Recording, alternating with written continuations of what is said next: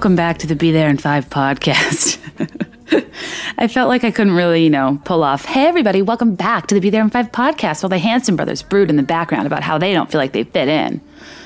But, like, hot tip cut your hair, you know? Zach, Taylor, Isaac might have helped. Anyway, I just got a DM on Instagram that simply said, LOL, you're weird, and I don't know how to take it, but all I knew how to do was picture myself staring out a window on a rainy day, thinking to myself, isn't it strange how we all feel a little bit weird sometimes?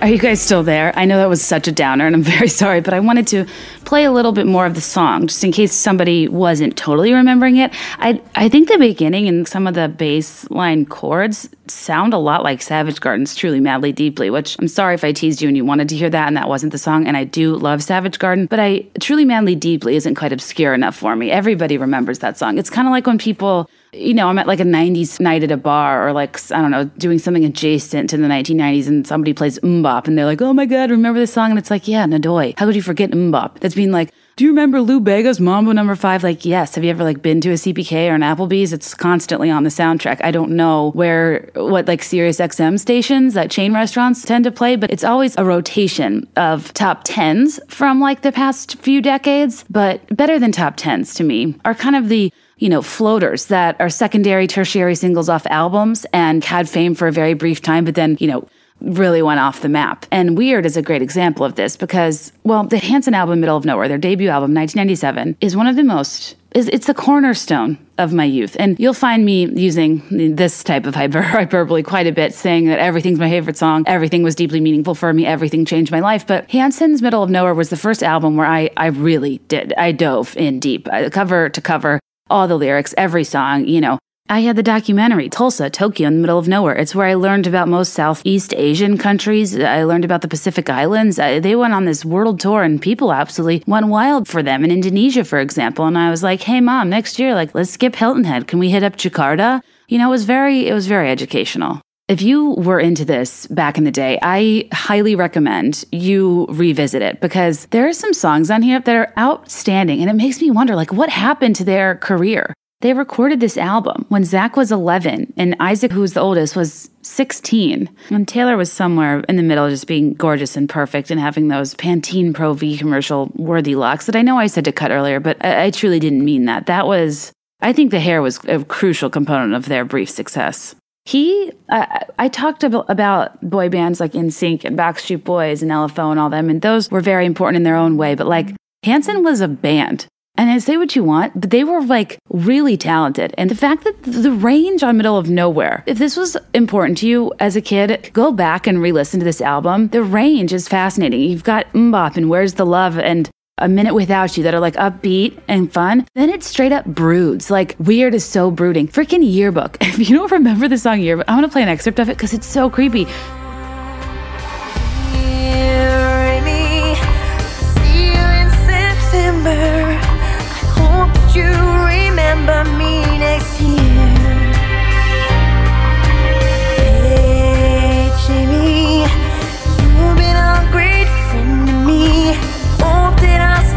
See you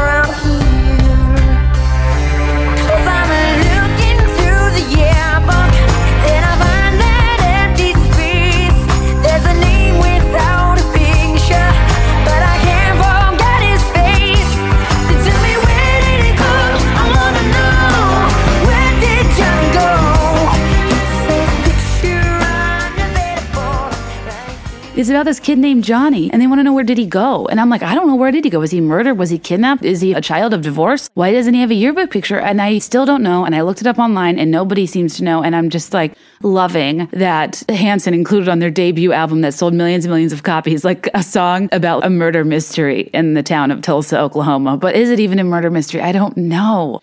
Clearly, if he didn't make it to retakes, I mean, it's one thing to not be there at picture day. We've all been sick on picture day. I've even faked sick on picture day if my, you know, bangs weren't doing its thing. But to then miss retakes and then to not be, I don't know, pronounced dead perhaps, or even registered to transfer schools within your district and to just be in the yearbook faceless? That is truly creepy. And I was on the yearbook staff, and that is that is something tacky we would not have done. We would not have wasted that prime real estate on an empty person. We would have hunted them down to go to retakes. We would have sourced an old photo. Everyone's seen a yearbook where there's one kid whose photo is not like the others. And yeah, it could be the super cool kids that paid the extra $4 for the laser background that my parents would never get. We were definitely blue gray abstract background people. We, we were like a package J kind of family. Like two wallets. That's it. Mom, dad, not even an eight by 10. I like remember kids would get like magnets and stickers and their head would be blown up on a mug. And I was like, damn, your parents must love you. But really, I'd now argue that my parents loved me more because I, I think we have two photos like that were saved over time from my K through 12 years. That's one good photo every six years. God bless them for not plastering, you know, the years with my expander or when I was growing my bangs out or when I was experimenting with the middle part, which just will never frame my face adequately. I think that there's a little overcompensation when you're going package A and B. Isn't it kind of a crime to like require kids to take photos in the school system and then send home proofs and demand money back? That just it doesn't seem right. I mean, your looks change so drastically in elementary school. You don't really need, you know, an 18 by 24 foam board and laminated of your face every year. But whatever. I was actually talking to my friends about this the other day who listen to my podcast, bless their hearts, and they brought up school photos as like a funny nostalgic topic, but they were saying that in their school, like the cool kids got rainforest background, but we didn't have that option. Ours was just the blue gray or the lasers. And like you were grouped by background type. So the, the kids whose parents wouldn't let them live a little went first with the blue gray, and the laser kids went after. And like the cute boy I liked or the popular kids were always the laser ones. So I always felt a little bit left out. And I also wanted to go toward the end because it would take me so long to get my hair in place. And these photographers would, oh, do you remember they would always touch your hair? They, not only were there, there those combs, which I was on high alert for lices in elementary school, as we all should have been. I would never use the combs, but they would like take your hair on and move it behind your shoulder, so only one side would be out. Or they, there'd always be like a weird older guy with handlebar glasses, and it would lightly graze your chin and tilt it, and like keep tilting it and tilting it, and would ask for more tilt. And I was like, why am I? Until my face was at a full 45 degree angle until I was full on Cindy Brady in the nine block, looking up, you know, northwest at Alice. My hair was out of place and behind my shoulder, and I had just, you know, probably gotten gorgeous face framing layers. I had probably just curled my bangs like Dominique Moceanu.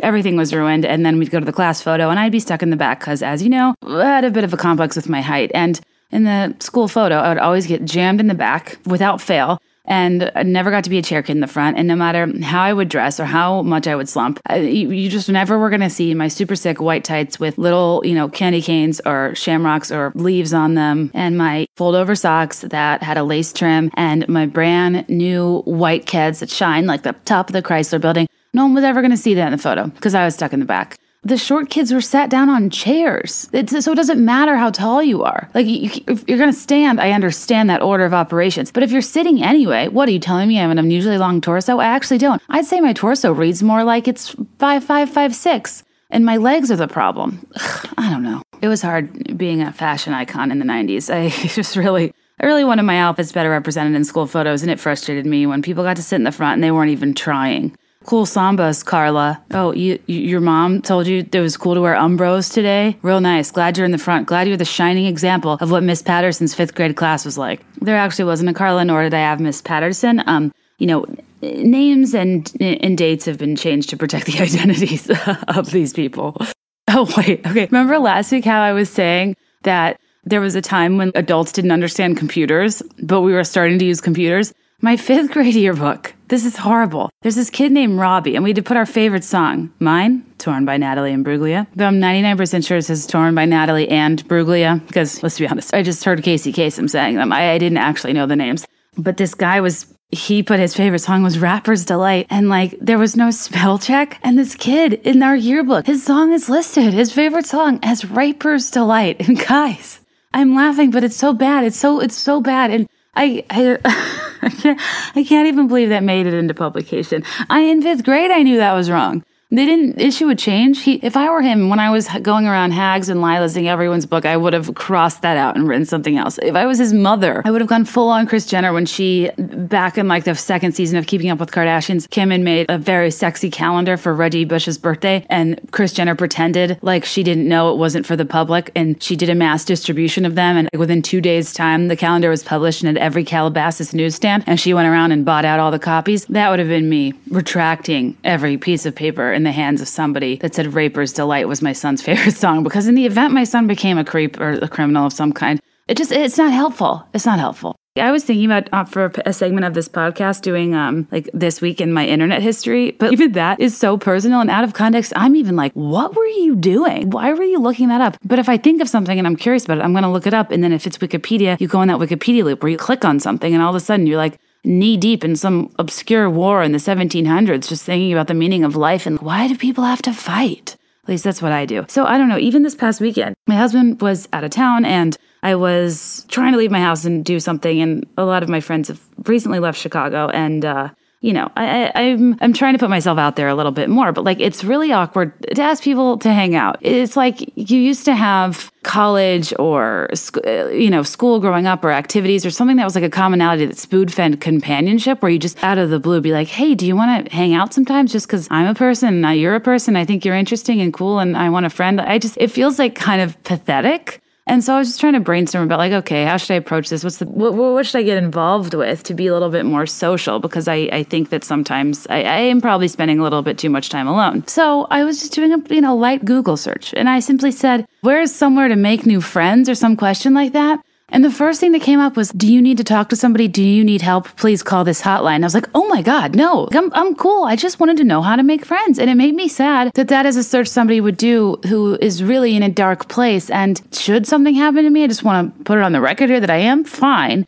I was just seeing like, oh, should I join a junior league? Perhaps should I go to a, an open mic night at a coffee shop and try to connect with somebody over liking the same tunes? Like, oh, okay, that was so stupid. What am I? A beatnik? What is a beatnik and why do I know that word? Isn't it somebody who like listens to slam poetry and plays bongos? Is this the second time I've brought up slam poetry on this podcast? I know it's the second time I've brought up bongos.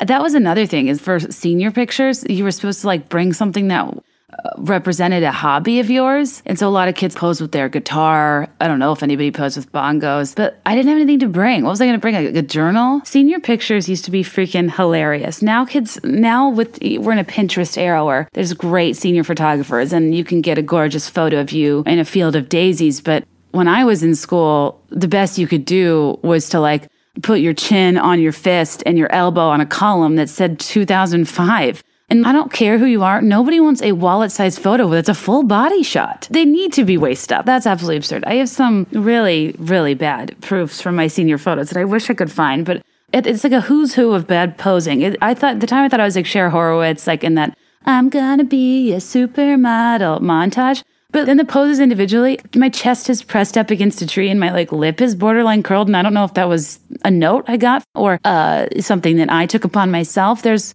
one where if you put your hands behind your head and your elbows out, like you're lounging, but instead of behind my head, my hands are at my neck, but my elbows are still jutted out at the sides, and then it's a full body shot. Well, what does that even mean? What does it do? Again, is that something I wanted for myself in my life, in my future, in my legacy? In my VH1 behind the music? Would they show that of me in high school and be like, I knew from from the minute she posed, she was on a lounge chair but standing vertically, sleeping like a conehead. She was going to be a star.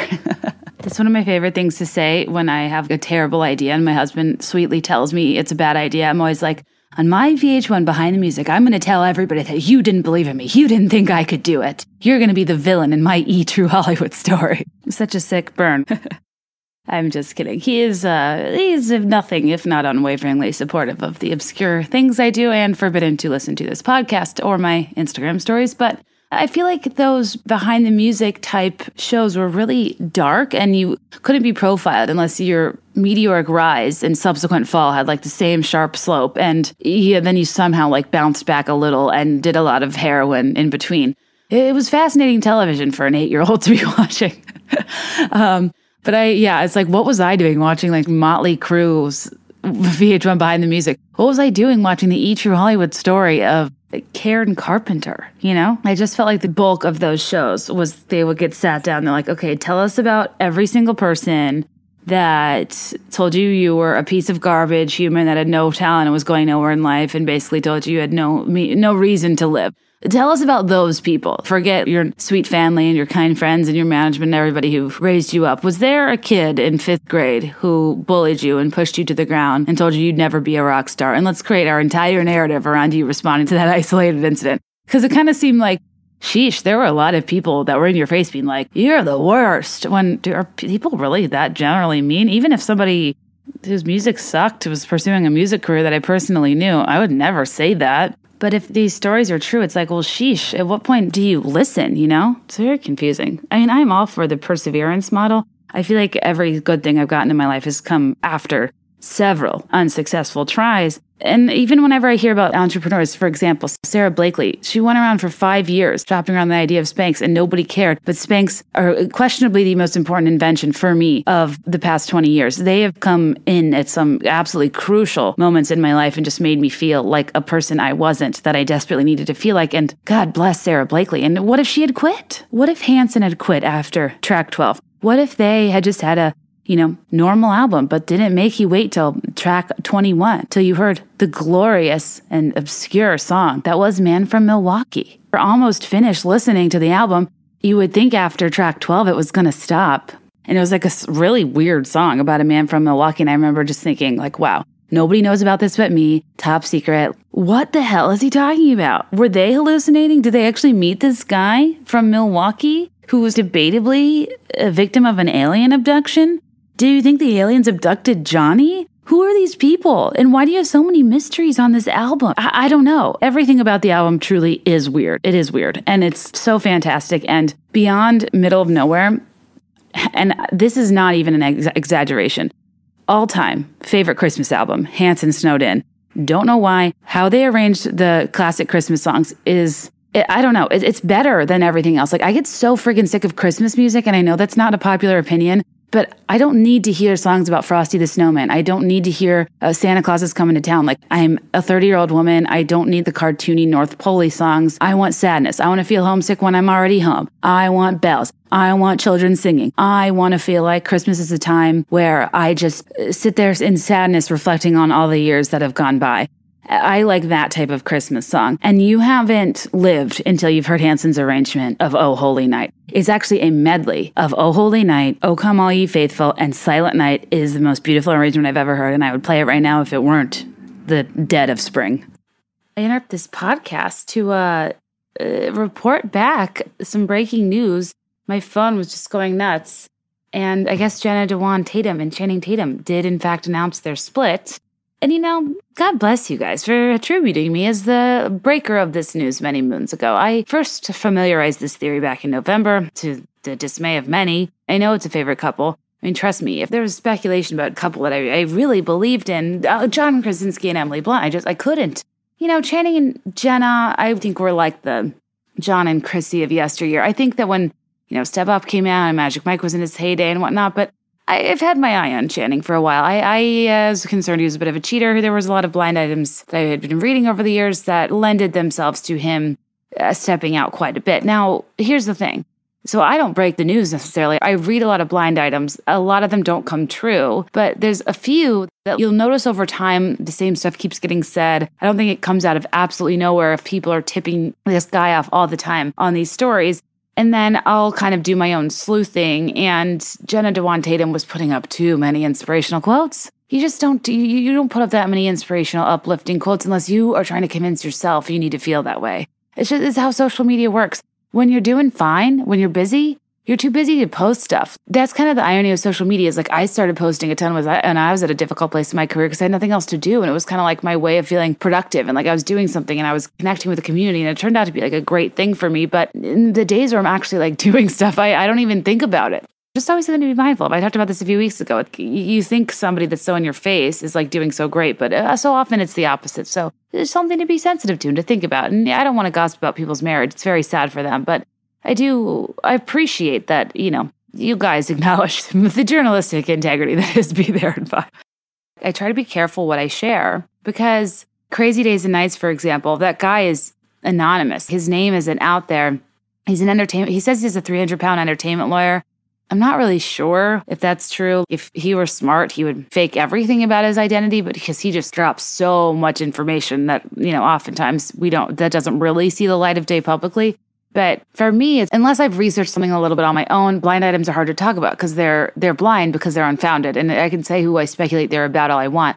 But at the end of the day, like if I were in that position, I would hate for somebody to just be like, "Oh, I read something that had a female pronoun and vaguely described my appearance, and therefore I must be doing this horrible thing this person says I'm doing." It's like I I don't like totally unfounded speculation, but if I find it founded, then I will share it. But if you are curious about some of the other things I have my eye on, one is the firing of Nickelodeon's Dan Schneider, uh, which I'll I talk about later in this podcast because again I'm interrupting this podcast from the beyond from the beyond from afterward. If you want another interesting um, internet conspiracy, you know if you're into One Direction, I, I'm a little older than them, but I've still read it because I think it's interesting. Read about Harry and Lewis. Read about is it Lewis or Louis? See, that's how bad I think it's Louis Tomlinson. Louis Lewis.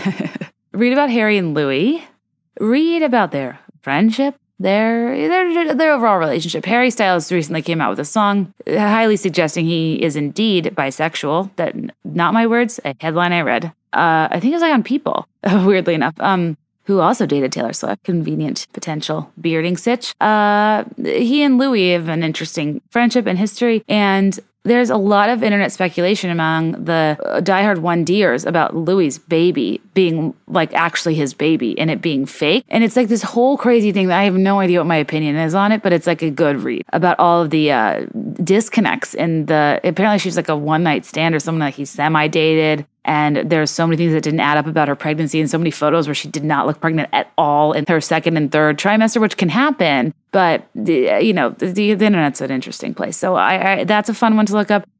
Do a light Google search of Aaron Rodgers theories. Uh, you know, so there's some interesting footage there. And, you know, there's also like the whole family thing with Jordan Rodgers, who's like still close with his family who won JoJo's season of The Bachelor. Like, why is Aaron Rodgers randomly estranged? If Olivia Munn was the problem, they've been broken up for a while. Why? Why wouldn't they have reconciled? Why is he dating Danica Patrick? Really? Uh, uh, why are they like photographed in Mexico side by side, a bicycle built for two in a random town where neither of them are the type of people that are really actively followed, especially not to a small Mexican va- vacation town. And I stand by my theory that if you are paparazzied on a bike looking happy, and riding next to each other. It is staged because normal people ride bikes one in front of the other, especially in oncoming traffic. They're like in traffic, riding side by side, taking up part of the road and smiling or like riding with one hand. But I think most normal people riding bikes that are actually getting caught are probably like looking a little smug, probably really like kind of regretting that they rode a bike, probably thinking like, God, we should have taken an Uber. Riding a bike and looking happy and riding next to each other in oncoming traffic is such a sign of you calling the paparazzi. It's so staged. It's so uh, Spencer and Heidi at the pumpkin patch super big celebrities aren't just helmetless riding a bike, you know, into traffic. They have drivers. They have better things to do. They have security.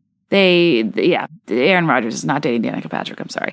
Oh yeah, one last one. Uh, the one person that is in these blind items so often that it's concerning is Selena Gomez. And again, these people aren't really named. Sometimes they're revealed, but like, and the I have my eye on her stability, her mental health, her potential addiction issues. I there's a couple things that tip me off. One is there was a video of her and Justin Bieber that I first saw on Radar Online, which is not a reliable source, but I, there's video footage. And apparently, this guy who is like a known gang member in West Hollywood in kind of a seedier neighborhood at this mini mart, he has this photo, as this video and Justin Bieber like comes out of the bathroom and the guy's filming and he's like, Justin, say hi to your fans. And he's like, Oh, I really don't want to do that, man. And he's like, cool and nice and whatever. But you can tell Justin's like, I don't want to be on video at all. Like, I can't believe I'm being caught here. But then to make it even weirder, he like looks kind of paranoid. And then he goes outside and then the guy's still filming and Selena Gomez is in the alley and they like book it. They run. Apparently it's like a really typical cross section for drugs in the area. It's a gang ridden area. It's, it's not a place where like two major, major celebrities with a lot of security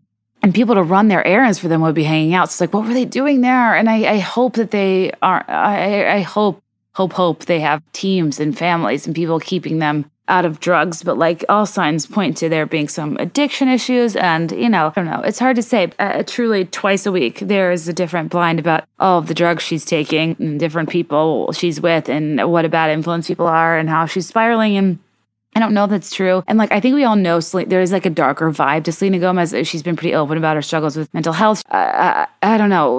With Justin Bieber, couldn't have been the best influence, and he put kind of put her through hell. And like the heart ones at once, and like that whole monologue at the beginning made me so sad. And I've I've just always I've really worried about her. There's a lot of speculation on the blinds if if her kidney transplant was so much of a function of lupus as it was her kidneys like shutting down from abuse of other things. And I cannot imagine you would be on the kidney transplant list like that high up. I don't know, take your friend's kidney, like surpass everybody else. I, don't know how like private donation works or whatever, but you know what I mean? It would have to be like life or death or lupus related, right? Isn't there kind of like a hierarchy for the reasoning behind you being able to get an organ transplant? What do I know, guys? Uh, all I know is that she's, you know, distancing herself from her mother, which is always concerning.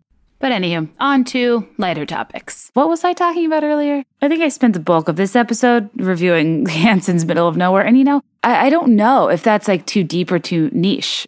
It's hard for me to know uh, if you guys were deep divers into things like this in pop culture. And like I said, I could be like, oh, I remember MMMBop, but no. Do you remember Madeline? Here we go around again. Do you remember Zach wrote his own song and sang it called Lucy, but he was 11? And I'm like 99% sure he's singing to like his stuffed bunny because he's a literal child, and there's no way he was singing to a girl he loved named Lucy. I don't know. I just have to assume that uh, there's a lot of you out there that care deeply about these artists, and you were like me and you you know sat by your stereo waiting uh, to press record when the top 40 would come on because god forbid you would miss casey kasem announcing the top 40 and you wouldn't have your own version on cassette tape to listen to the singles before they came out as singles or couldn't get to the record store. You, you needed to have them all. You, you needed to jam. And i i don't know. Is that the second time i've brought up casey kasem I, I honestly do not even know if he actually did the top 40 or if I only know of him because he was like such a recurring character in Saved by the Bell. He like hosted the dance off, right? At the Max release, it did the sprain.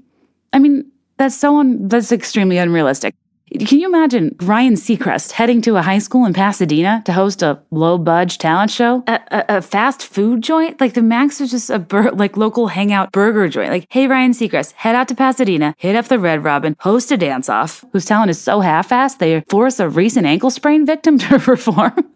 oh, I loved that episode because like Zach and Slater both wanted Kelly as a dance partner, but somehow ended up being her partner. I don't really know why. And then Zach went with Jesse, and then Lisa had somebody else lined up for the dance, but she gets hurt and the guy won't dance, and so then Screech dances with her, and then they make this new crappy dance where she's just like like bebopping on one foot, and it becomes known as the sprain, as if that's gonna catch on. Yeah, yeah, it's, it's a real Macarena, Lisa, a, a real electric slide. Uh, move over locomotion, people are just going to be hopping on one foot as if they hurt their ankle, confusing everyone everywhere. If you just got your foot stabbed with a stiletto at a wedding, which I'm not proud of how many times my feet just bleed out at weddings. If I am then limping off the dance floor, I don't want people to come up and start aggressively dance with me, being like, hell yeah, this brain. Truly, ladies, if you're going to dance wildly, do not hold red wine and do not wear a stiletto on the dance floor. Wear a maxi dress so you can tastefully take off your shoes without anybody knowing and spare my feet of an absolute bloodbath that's going to make it really uncomfortable for me to return the dress because it is probably a rental from Rent the Runway because I cannot spend money on one more dress that is over photographed that I will never wear again.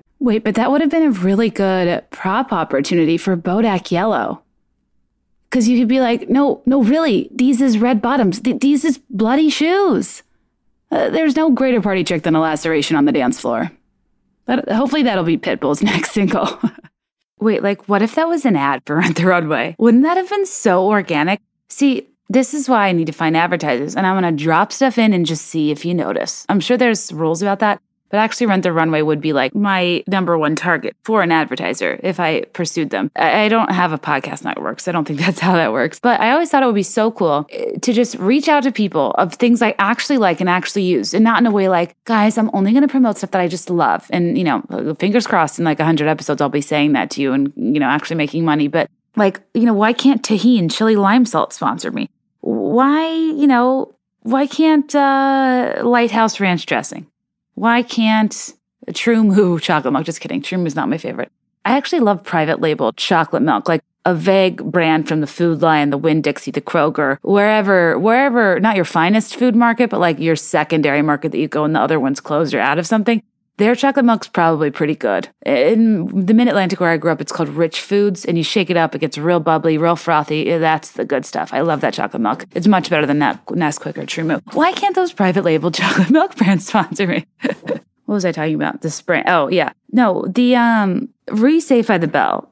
I was thinking this how TV friendships, platonic TV guy girl friendships in the 90s were like so something that would never happen now. Like Zach used to always climb in Jesse's bedroom window, much like Sam would climb in Clarissa's on Clarissa Explains It All. And like, did Zach and Jesse ever have a romantic moment? They might have there's always those TV characters that are like, are they, aren't they? And they have their predominant relationship on the show. Then there's like one side character they randomly fling with and the audience doesn't like it. It's very like Joey and Rachel. It's very Robin and Ted or like Lizzie and Gordo or perhaps Mary Kate Olsen and Taj Mowry from Full House. Just kidding. Um, remember that character Derek and uh, her redheaded friend, and they sing at the Smash Club. Don't go breaking my heart. They were cute. I feel like didn't Michelle Tanner date Derek like in second grade, but like not really date him. And then Girl Talk performed. I saw the sign. Gia was such a bad influence on Stephanie. She like smoked cigarettes. She was such a badass, and they didn't practice enough for the show. And then it was like, I saw the sign. oh, that episode makes me cringe to this day. I guess I started this whole tirade from merely just being called weird on Instagram, which I don't really care. I'm no stranger to a backhanded compliment that's kind of about my personality, but isn't necessarily a positive sentiment. I feel like above anything else, I've been called quirky and maybe I don't know. I feel like when I was in middle and high school, the popular word was like, that's so random. You are so random. Oddly enough, that's the name of Corinne Olympios. She's from The Bachelor and Bachelor in Paradise. She was the one involved in the whole Demario scandal last summer. Her the name of her podcast is so random, which I feel like is very indicative of her like relevance to the general world in how relevant so random is to the current world because it's not. And I mean, maybe she's a nice girl, but she chose to go the villain route and is like, my dad makes me a ton of money and treats me like a princess, and my housekeeper makes me cheese pasta that normal people call mac and cheese. But since she's probably never lived on her own with a tiny apartment and a hot plate slang, slaving over some radioactive orange mac and cheese, perhaps she didn't know that cheese pasta is not a thing. It's either fettuccine alfredo or like mac and cheese. Anyways, she, she talks about running a multi-million dollar company, but like up and moved to LA after The Bachelor and has a podcast and like goes around with Jonathan Cheban and has like these really stringy tape and extensions. And I don't know, she just she just generally bothers me. I don't want to, you know, women supporting women, etc. But I don't want to talk bad about her. But she's she's not my fave contestant. I I think there's better things you can do with your life and your time, like sell Ava ovulation bracelets that help you understand when your cycle is. oh. I guess, you know, maybe that's the type of content I need to be providing so I don't get commentary like that people are funny. I mean, like, girl, you are so weird. You are so cute. You're like in your own little world. You are hysterical. You crack me up. I'm like, well, do I? Because you're not cracking up. You're just saying that. Like, are you physically in hysterics when you say that's hysterical? Because if it's just a little funny, you can say that. You can tell me the truth if my jokes are bad. You don't have to exaggerate. I don't know. It's like, um, I feel like there's so many of those isms, those backhanded compliments people give each other. And it's even ranging from like saying, you know, oh, you were like so funny last night. It's just like a way to tell people they were really drunk and made a fool of themselves. like, you were so funny last night means I probably accosted like a grown man playing oversized Jenga in a bar because he made fun of my husband's sweater. And that did happen once, but to be fair, don't be mad that you lost Jenga as a grown man and make fun of my husband's delightful sweater that's a, a, nice knit shawl collar on a wintry day and call him Mr. Rogers when you're wearing an Aeropostale polo. Like, come on, man. There, there's such a thing as justice, and I cannot stand idly by while a man wears an Aeropostale polo and makes fun of a beautiful uh, knit shawl collar, leather buttoned cardigan.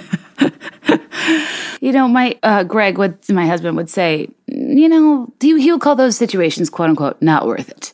He prefers not to engage. He is calm. I am not. no, I'm actually like I'm I'm not ragey at all. I have a really long fuse, but there's a certain type of guy that just really it hits a nerve with me. This uh, there's a very certain type of like fratty, douchey, almost like a Shep, JD, Thomas Ravenel type southern dude who wears like short shorts, probably made by Chubbies, who wears like really worn out Sperry's, who probably has like stains on his shirt from drinking all day and like wears Croakies, like sunglasses on a rope on a string around his neck. And like, I don't know, just like only talks to people he thinks are super hot and like has like a weird twang only when he drinks and like dips on occasion. And it's so foul. That type of person just outrages me. And I am judging a book by its cover. But to be fair, I do come from personal experience. And these guys just are not my fave. And this type of super drunk, sloppy, stain on his shirt guy making fun of an icon like Mr. Rogers, first of all, and B, projecting that icon, which is essentially a compliment onto my husband's sweater. I was just like, you're not going to walk out of this bar feeling so self satisfied that you lost a game of oversized Jenga and tried to insult somebody by calling them Mr. Rogers when Mr. Rogers is an icon and he would be so lucky to have my husband wearing a sweater in his likeness. You were not going to walk out of this bar thinking that you told us off and that you made us feel bad and lesser than because we beat you at a game of skill, of precision, of patience that you sucked at. Like, I hate a sore loser. I hate a bad insult. I hate a fratty douchebag. And, you know, I was not going to walk out of that bar letting that guy feel self satisfied. What was I talking about? Oh, yeah, back. you were so funny last night. Um, I feel like the other one that drives me nuts is, oh, you look nice. Because that's two, one of two things. Either the other person did not feel like they were given the proper heads up about the dress code and they're underdressed. They're probably wearing activewear and you probably are wearing like normal street clothes or business casual and look just like a little bit nicer than them. And they feel bad about how they look and think that their expectations should have been managed about the dress code better. So then they take it out on you by like kind of being like, oh, well, you look nice. Like, nice to be able to tell me, like, geez, I'm an activewear. Like, I just was at Soul Cycle all day and I'm like glowing from, you know, breaking even on my cows. And I work out and I'm a goddess and I still look amazing despite having just worked out. I probably look better than you, even though you showered into like a full on glam session. But still, like, ugh, I'm wearing yoga pants and I'm so skinny and I look so good in them. But like, I look like garbage because you decided to wear a skinny trouser and a blazer. And I'm like, shut up. That does not happen with anybody I directly know or regularly interact with, but I feel like throughout life that is something that does happen. Whether like somebody is just like dressed a lot more casually than you and like will not let go that you look nicer than them. And it's like, who cares? This is just what I was wearing. Relax. Secondly, the you look nice comment also means that you generally don't look nice. And they're surprised, like, oh, you look nice. That's that's what, I would say to Carla in the fifth grade photo if she wore something different than Umbro Sambas and a Peace Frogs t-shirt. And trust me, I would never ever make fun of somebody's clothes if it was like a socio and economic thing. But like, she was on the soccer team and it, she played on club soccer. And the, these teams were these like private soccer teams outside of the YMCA that cost a fortune. She just loved soccer, which is totally fine and wear that every day of the year. But on picture day, when you're in the front row, I just thought it was a responsibility that I would have, frankly, just taken a lot more seriously than she ever did. anyway, why, why am I talking about this? Like, clearly, yeah. Okay. You know what? I am so weird. It is whatever. It is what it is. Call a spade a spade. No, I don't know why I remember this crap and think about it, but yeah, I'm weird. And you know what? So weird was the show on Disney. What was that show about? I, I need I need to wrap up. So far in this podcast, but this feels like it's worth unpacking. There's an occasional tangent I just want to go down, and I might delete this. But yeah, so weird was about alien abductions, Oh, it had Molly Phillips in it. It was like the daughter of the guy from the Mamas and the Papas. Is that right? And she had like a childhood way scarier than alien abductions. And I maybe could never look past that. But I wasn't actually in that into supernatural shows. I would say The Secret World of Alex Mack was about as supernatural as I got. That show was pre- that was pretty good. It was like well, it was on Snick and it replaced Clarissa Explains It All. And I, for one, was more of a Clarissa fan. And I think they thought Larissa Oleynik, I don't know if she was in the Babysitters Club movies at the same time or after, but she was pretty big then.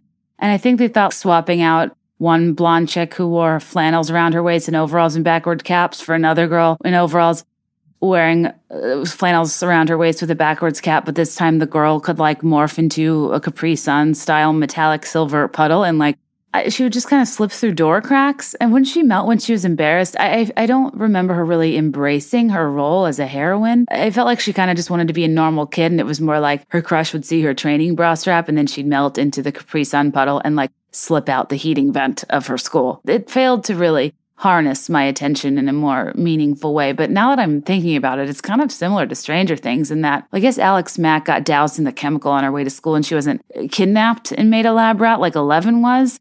But I mean, they both were being chased because they had telekinetic skills based on some chemical experiment gone wrong. And I remember after watching Alex Mack, you know, every time I found myself driving by the familiar smells of a paper plant, I thought, eh, you know what? If there's a little overflow, those silos spill out some goo, wouldn't be the worst thing. At least I could get out of doing my homework, which is, you know, not great messaging. Okay, I should probably stop there. I could get way too deep into Nickelodeon shows, and actually, I'm kind of boycotting them right now because I'm waiting to see how this whole recently ousted Nickelodeon executive thing plays out. I'm not going to drag the name of a man that has not been convicted of anything yet, but there's so many blind items and things swirling around about this guy. And he has a weird history with the network, with the child stars, though the facts are few and far between, he has done weird things like posted photos of his young starlet's toes. He's these really weirdly long production hours and these huge, huge budgets and level of access and power over uh, children, uh, young women, and a number of starlets that starlets, I keep saying that, that's such a creepy word. A number of young child stars that were at one point under his uh, management that have since like gone off the rails, like i.e. Amanda Bynes, i.e. an example of shady stuff going on at Nickelodeon is Jamie Lynn Spears randomly getting knocked up when she was, you know, what was she like 14 or 15? Like, who is the father? Why was that such a cover up? Why, for over a decade now, stuff like that that goes down in those circles is crazy and it's scary and it's sick. And I think there's a lot of really dark stuff that goes down in these worlds. And I think there's about to be a massive, massive expose regarding Nickelodeon. I don't know the details. And uh, well, I'll report back if and when we ever hear something.